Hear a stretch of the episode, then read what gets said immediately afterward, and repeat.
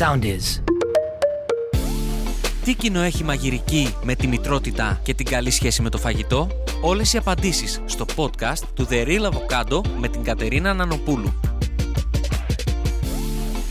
Καλησπέρα, καλησπέρα, μικρά και μεγάλα μου αβοκάντο. Είμαι η Κατερίνα και αυτό, όπως θα έχετε ήδη καταλάβει μέχρι τώρα, είναι ένα ακόμα επεισόδιο The Real Avocado.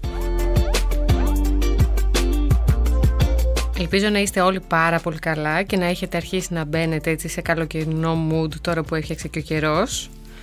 Αλλά σήμερα δεν θέλω να μιλήσουμε για τον καιρό, θέλω να μιλήσουμε για κάτι άλλο. Πάμε λοιπόν στο σημερινό μας επεισόδιο, να κάνω έτσι και μία μικρή εισαγωγή. Νομίζω γενικά ένα από τα πιο συνηθισμένα ερωτήματα και θέματα σχετικά με τα μωρά και τα παιδιά είναι το φαγητό.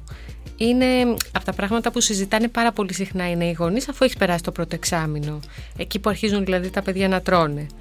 Και θα έχετε καταλάβει μέχρι τώρα ότι θα ήθελα πάρα πολύ να το αγγίξουμε αυτό το θέμα με τον έναν ή με τον άλλο τρόπο.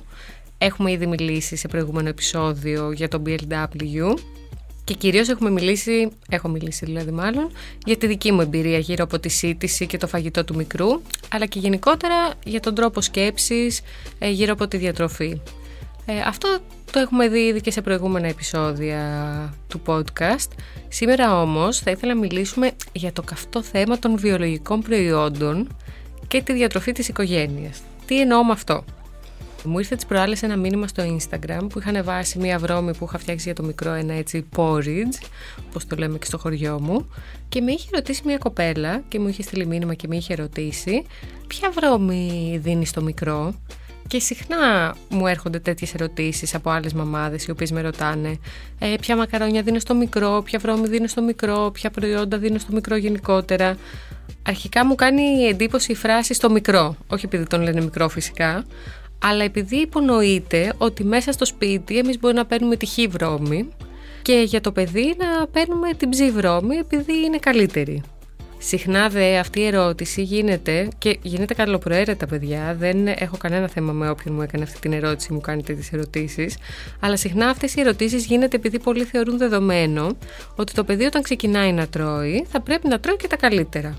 Και όντως, όταν ξεκίνησε και το δικό μου παιδί να τρώει, από τον ενθουσιασμό πήγα και σήκωσα όλα τα βιολογικά. Δηλαδή το τι τραχανά, το τι κρυθαράκι. Κρυθαράκι παίρναμε ούτως ή άλλως βιολογικό. Τέλος πάντων, γενικά διάφορα πράγματα τέλος πάντων που ήθελα να δοκιμάσει, πήγα και τα σήκωσα όλα από τα βιολογικά. Και η αλήθεια είναι ότι εμείς ως οικογένεια ψωνίζουμε αρκετά βιολογικά προϊόντα, όχι όλα, και ψωνίζαμε μάλιστα και πριν από το παιδί. Αυτό είναι γενικά ο δικός μας τρόπος σκέψης πώς τα αποφασίζουμε τι ψωνίζουμε και τι όχι. Ψωνίζουμε όσα θεωρώ εγώ τέλος πάντων που κάνω συνήθως τα ψώνια από τα βιολογικά ότι είναι πιο σημαντικό να είναι βιολογικά και κυρίως όσο αντέχει η τσέπη μας. Καθώς το κόστος να παίρνεις αποκλειστικά βιολογικά προϊόντα δεν είναι καθόλου αμεληταίο και δεν είναι επίσης καθόλου δεδομένο ότι μπορεί να το σηκώσει ένα νοικοκυριό. Το θέμα όμως με αυτές τις ερωτήσεις γενικά που γίνονται ανάμεσα στους γονείς, τέλος πάντων και αυτές τις απορίες που έχουν οι νέοι γονείς σχετικά με το φαγητό και τι δίνεις κτλ., δεν είναι τόσο το βιολογικό ή το μη βιολογικό. Για μένα, έτσι όπως το εκλαμβάνω εγώ τουλάχιστον, είναι ο διαχωρισμός των γονιών που δίνουν βιολογικά και εκείνοι που δεν δίνουν για οικονομικούς λόγους. Υπάρχουν και εκείνοι που δεν θα τα δώσουν γιατί δεν πιστεύουν ότι είναι σημαντικό κτλ. Και, και αυτούς δεν τους βάζω καν στην εξίσωση γιατί έχουν πάρει τις αποφάσεις τους. Οπότε δεν τίθεται κανένα ερώτημα. Και εμείς ποιοι είμαστε επίσης για να τους κρίνουμε. Αλλά ο διαχωρισμός αυτός που ανέφερα πριν είναι κάτι το οποίο δεν με βρίσκει καθόλου σύμφωνη και για την ακρίβεια με κάνει να νιώθω και εντελώς άβολα. Και ο λόγος είναι ότι Εμείς όλοι ως γονείς πραγματικά προσπαθούμε να δώσουμε το καλύτερο στα παιδιά μας σε όλους τους τομείς. Είτε αυτό είναι η εκπαίδευση, είτε είναι τα παιχνίδια, είτε είναι οι εμπειρίες, είτε είναι τα ταξίδια. Και το φαγητό είναι μέσα σε αυτά. Και όπως ποτέ δεν θα ήθελα να υπάρξει διαχωρισμός σχετικά με τη γονεϊκή ικανότητα κάποιου επειδή δεν έχει την οικονομική δυνατότητα να πάει το παιδί του σε ιδιωτικό σχολείο ή να κάνει τα τρομερά ταξίδια ή να του παίρνει τα πάρα πολύ ακριβά ξύλινα εκπαιδευτικά παιχνίδια. Έτσι δεν σημαίνει απολύτως τίποτα αν δεν μπορεί κάποιος γονιός να ψωνίζει βιολογικά προϊόντα για το παιδί του. Μα θα μου πεις το ίδιο είναι το φαγητό με τα άλλα; Πραγματικά δεν ξέρω αν είναι το ίδιο και δεν είναι και δουλειά μου να κρίνω. Είναι θεωρώ προσωπική απόφαση. Πιστεύω καλά πράγματα μπορείς να βρεις παντού. Αυτό όμως που είναι ίδιο και εκεί τραβάω τη γραμμή είναι η θέληση του γονιού να κάνει το καλύτερο για το παιδί του και οι τύψεις και οι ενοχές που μπορεί να νιώθει όταν νιώθει ότι δεν το καταφέρνει. Και αυτό πραγματικά ως νέα μαμά είναι κάτι το οποίο δεν μπορώ να το αντέξω. Δηλαδή πραγματικά τώρα ίσως σας ακούγεται πάρα πολύ δραματικό αλλά πραγματικά δεν το βαστάει η καρδιά μου να κουνάμε δάχτυλο σε γονείς επειδή δεν δίνουν βιολογικά στο παιδί τους ή στα παιδιά τους ή να θεωρούμε ότι εμείς είμαστε καλύτεροι επειδή δίνουμε ή να θεωρούμε ότι εμείς προσέχουμε περισσότερο τα παιδιά μας επειδή τους δίνουμε βιολογικά. Κανείς δεν είναι λιγότερο καλός γονιός επειδή δεν ταΐζει το παιδί του με βιολογικά. Θέλω να είμαι ξεκάθαρη σε αυτό. Πάμε τώρα και στο πρακτικό κομμάτι. Γιατί είπα ότι εμείς, αφού τα είπα όλα αυτά, κάποια προϊόντα τα ψωνίζαμε από πριν από το παιδί ε, βιολογικά και συνεχίζουμε να το κάνουμε. Αλλά τι κάνουμε ούτως ή άλλως. Λοιπόν, εμείς έχουμε κάνει επιλογές, τις οποίες επιλογές τις έχουμε κάνει με βάση αυτά που έχουμε διαβάσει τέλος πάντων και με αυτά που σηκώνει η τσέπη μας. Π.χ. κάποια πράγματα που κάνουμε. Ε, εγώ προσπαθώ να πηγαίνω βιολογική λαϊκή. Αν έχετε κοντά σας μπορείτε να τη δοκιμάσετε.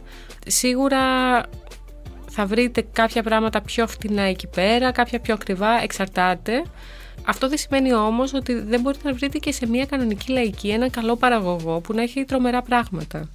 Υπάρχουν και αυτά τα οποία ίσως δεν είναι βιολογικά, αλλά OK, okay, μπορεί να είναι πάλι πάρα πολύ καλά και ποιοτικά. Από κρέατα τώρα, παίρνω κοτόπουλο πάντα βιολογικά για όλους μας, όπως και αυγά, και μοσχάρι, όχι. Ε, ενώ παίρναμε στην αρχή, ήταν αυτό με τον ενθουσιασμό που είχαμε. Αλλά μετά είδαμε ότι αυτό δεν είναι ένα ρεαλιστικό πλάνο για την οικογένειά μας οικονομικά. Δεν είναι κάτι που μπορούμε να το σηκώσουμε. Και φυσικά δεν μπορούμε σε καμία περίπτωση να μαγειρεύουμε μόνο για το παιδί ξεχωριστό φαγητό το οποίο θα έχει βιολογικό μοσχαρίσιο κοιμά και για εμάς να μαγειρεύουμε ένα κανονικό κοιμά. Επίσης δεν είναι ρεαλιστικό και αυτό. Θα το πούμε και στη συνέχεια γιατί. Προσπαθώ λοιπόν από λαχανικά να παίρνω βιολογικά όσα βρίσκονται κάτω από τη γη. Αυτός είναι έτσι ένας μικρός κανόνας για όσους θέλουν να κάνουν μια επιλογή. Τώρα, κάτι άλευρα που παίρνω, αλεύρι αμυγδάλου, αλεύρι καρύδες κτλ. Αυτά ούτως ή άλλως μόνο στα βιολογικά μπορείς να τα βρεις. Αν και πλέον έχει και σε μερικά σούπερ μάρκετ. Αλλά πιστέψτε με, στα σούπερ μάρκετ είναι πιο ακριβά από ό,τι θα τα βρείτε στα βιολογικά. Οπότε αυτά συνεχίζω και τα παίρνω κανονικά από βιολογικά. Επίσης, θα σας πω και το άλλο που ίσως θα σας κάνει εντύπωση. Μαντέψτε, όλα τα βιολογικά είναι βιολογικά. Τι εννοώ με αυτό; Ένα τρόφιμο για να λάβει την πιστοποίηση βιολογικό πρέπει να πληρεί συγκεκριμένες προϋποθέσεις. Οπότε, είτε παίρνετε βιολογικά από το σούπερ μάρκετ, είτε τα παίρνετε από τη λαϊκή, είτε τα παίρνετε από κάποιον ε, μανάβι που έχετε στη γειτονιά, είτε τα παίρνετε από βιολογικό κατάστημα, είναι το ίδιο βιολογικά όλα.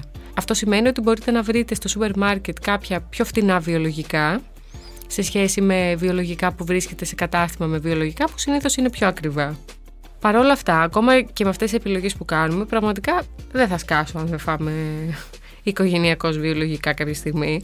Δεν πιστεύω δηλαδή ότι στις ταβέρνες, στις διακοπές, στα σπίτια φίλων θα έχουν όλοι βιολογικά προϊόντα και θα πάθουμε κάτι άμα δεν τα φάμε.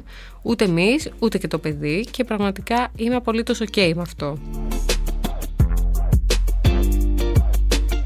Αναφέρθηκα πριν ε, για τη μαγειρική και για το ότι δεν μπορούμε να παίρνουμε βιολογικό κοιμά στο παιδί από τη στιγμή που τρώμε όλοι μαζί ένα φαγητό, οπότε δεν θα γινόταν να διαχωρίζουμε το φαγητό του από το δικό μας. Είναι πάρα πολύ μεγάλος κόπος εκτός των άλλων και δεν είναι μόνο αυτό. Εγώ γενικά είμαι της άποψης ότι τα παιδιά πρέπει να τρώνε ό,τι τρώμε κι εμείς μέσα στο σπίτι, από την ίδια κατσαρόλα. Αν αυτό σημαίνει ότι εμείς θα πρέπει να μαγειρεύουμε με λιγότερο αλάτι ή με κάποιους διατροφικούς περιορισμούς που μπορεί να έχει κάποιο παιδί, γενικά όλα επιτρέπονται. Εμείς βάζουμε μπαχαρικά κανονικά τα πάντα όλα, αλλά μπορεί κάποια παιδιά τέλος πάντων να έχουν μια δυσανεξία κτλ. Αλλά η ουσία των οικογενειακών φαγητών και των τραπεζιών είναι να μπορεί όλη η οικογένεια να τρώει μαζί. Και οι λόγοι είναι και πρακτικοί αλλά και ψυχολογικοί για το παιδί. Σκεφτείτε δηλαδή μια οικογένεια που παίρνει στο παιδί του μόνο βιολογικά ή του μαγειρεύει υγιεινά μέσα σε εισαγωγικά, ενώ οι ίδιοι τρώνε μη βιολογικά και μη υγιεινά πάλι σε εισαγωγικά. Το παιδί προφανώς δεν θα μπορέσει να καταλάβει σε τόσο μικρή ηλικία ότι οι γονείς του το κάνουν για καλό, δηλαδή για το καλό του που λέμε πολύ συχνά, ή θεωρούν τέλος πάντων ότι το κάνουν για το καλό του. Αυτό το οποίο που καταλαβαίνει το παιδί και η αίσθηση που παίρνει είναι ότι διαχωρίζεται η θέση του από την υπόλοιπη οικογένεια. Πολλοί γονείς, και βάζω και τον εαυτό μου μέσα σε αυτούς, προσπαθούν και στο φαγητό να παρουσιάσουν μια άλλη εικόνα στο παιδί τους από αυτή που πραγματικά έχουν. Ε, υπάρχουν γονείς που τρώνε κρυφά πίτσες. Δεν το λέω για πλάκα, συμβαίνουν όντως αυτά τα πράγματα. Αλλά σε κάτι περιπτώσεις είναι που αναρωτιέσαι για πόσο καιρό μπορεί να κρατήσεις αυτό το παραμύθι. Δηλαδή, για πόσο καιρό μπορείς να δείχνεις στο παιδί σου κάτι άλλο από αυτό που είσαι. Και θα φέρω ένα παράδειγμα από τη δική μου οικογένεια. Ο Φώτης, δηλαδή ο σύζυγος, τρώει το καλοκαίρι τα παγωτάκια του. Του αρέσει πάρα πολύ. Κάθε φορά τα απογευματάκια μπορεί να κάνουμε βόλτα, ας πούμε, και να πάρει και το παγωτάκι του. Κάποια στιγμή του ανέφερα και του λέω: Βλέπω, ο μικρός θα φάει πολλά παγωτά φέτος. Και μου λέει: Όχι, όχι, δεν θα φάει το παιδί παγωτά. Του λέω: Πώς όχι, δηλαδή, του λέω: Εσένα θα σε βλέπει να τρώω τα παγωτάκια σου και θα λέμε στο παιδί να μην τρώει. Μου λέει: Δεν θα τρώω. Εντάξει, του λέω: Θα πιεστεί ένα καλοκαίρι, πες. Δεν συμφωνώ προφανώς. Και δεν θα φας παγωτό. Μετά θα πιεστεί και το επόμενο, τι νόημα έχει. Το παιδί θα βλέπει κανονικά έξω, θα συναναστρέφεται με παιδιά που θα τρώνε παγωτά, θα.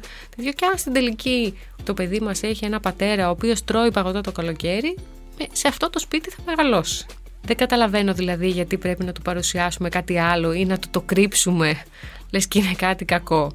Γι' αυτό λέω ότι πιστεύω ακράδαντο ότι το παιδί πρέπει να τρώει ό,τι τρώει και η οικογένεια. Τώρα το ότι τρώει η οικογένεια είναι μια άλλη συζήτηση, αλλά δεν είναι της παρούσης. Αν δηλαδή η οικογένεια παίρνει delivery με πίτσες και σουβλάκια κάθε μέρα, δεν μπορούμε να απαιτήσουμε από το παιδί να τρώει άλλα πράγματα επειδή θέλουμε το καλό του, γιατί θα γυρίσει το παιδί μια μέρα να μας πει «Ρε γονείς, εσείς δεν τρώτε κάθε μέρα πίτσες και σουβλάκια, τι με έχετε με τα μπρόκολα και τα κουνουπίδια». Είναι δυνατόν; Εγώ τι είμαι, είμαι...